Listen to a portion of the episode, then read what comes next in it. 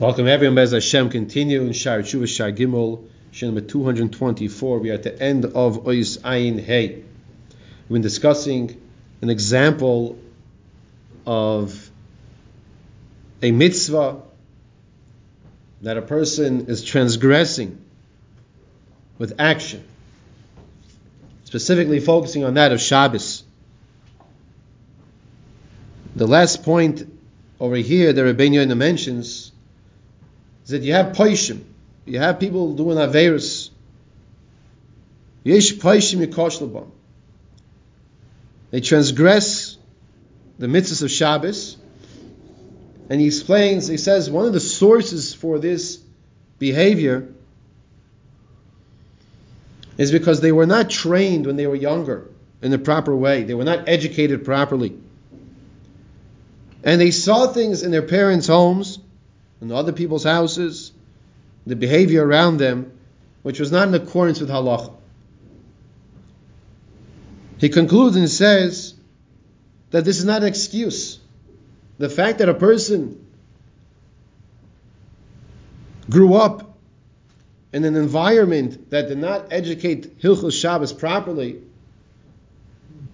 does not exempt someone from taking the responsibility on their own shoulders. In fact, he says, so just the opposite. These people who are ignorant of the halachas correctly, it's viewed as they are blatantly disregarding the halachas just by saying, oh, you know, that, that's the way I saw this one do, that one do. Well, who's to say that person knows what they're talking about? As we gave examples yesterday. That being the case, it's incumbent upon every single person, man, lady, everyone, to mechazik their mitzvahs, their halachas of Shabbos, to make sure that we don't just do things because we see other people doing it. As we said yesterday, you have to make sure you're around good environment. You, if you're learning from Talmidei Chachamim and you see them doing it, fine. So that's that's a different story. Rav Shrago Feivel Mendlowitz said about Rav Yaakov Kamenetsky Zetzal. Zechrenim Levracha.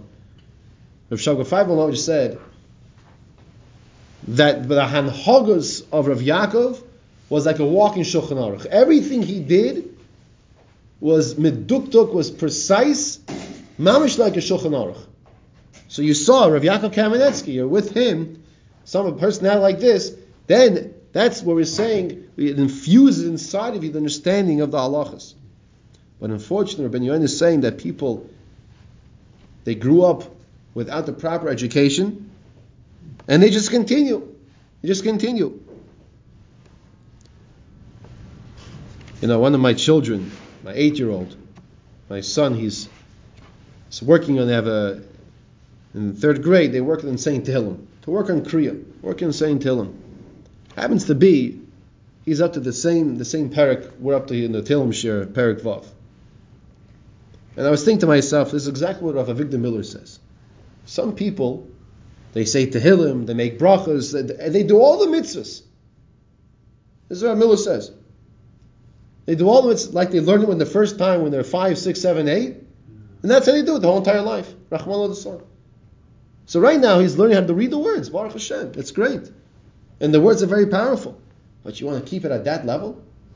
Your whole entire life? Imagine you see somebody coming to the parking lot today. So what is it, 20 degrees outside, if not that much? And, and you see comes with a tricycle. It's coming on a tricycle. You, you think like, uh, you feeling okay today? Why are you on your kid's tricycle? So, oh, I grew up like this. This, this is how I grew up.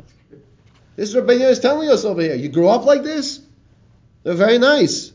You, ha- you have a responsibility to learn for yourself the halachas, and this is not an exemption. And when a person will stand in front of Hashem, Hashem will say, "Why didn't you learn?" Well, you know, I mean, uh, that's what I thought. I saw the people doing like this.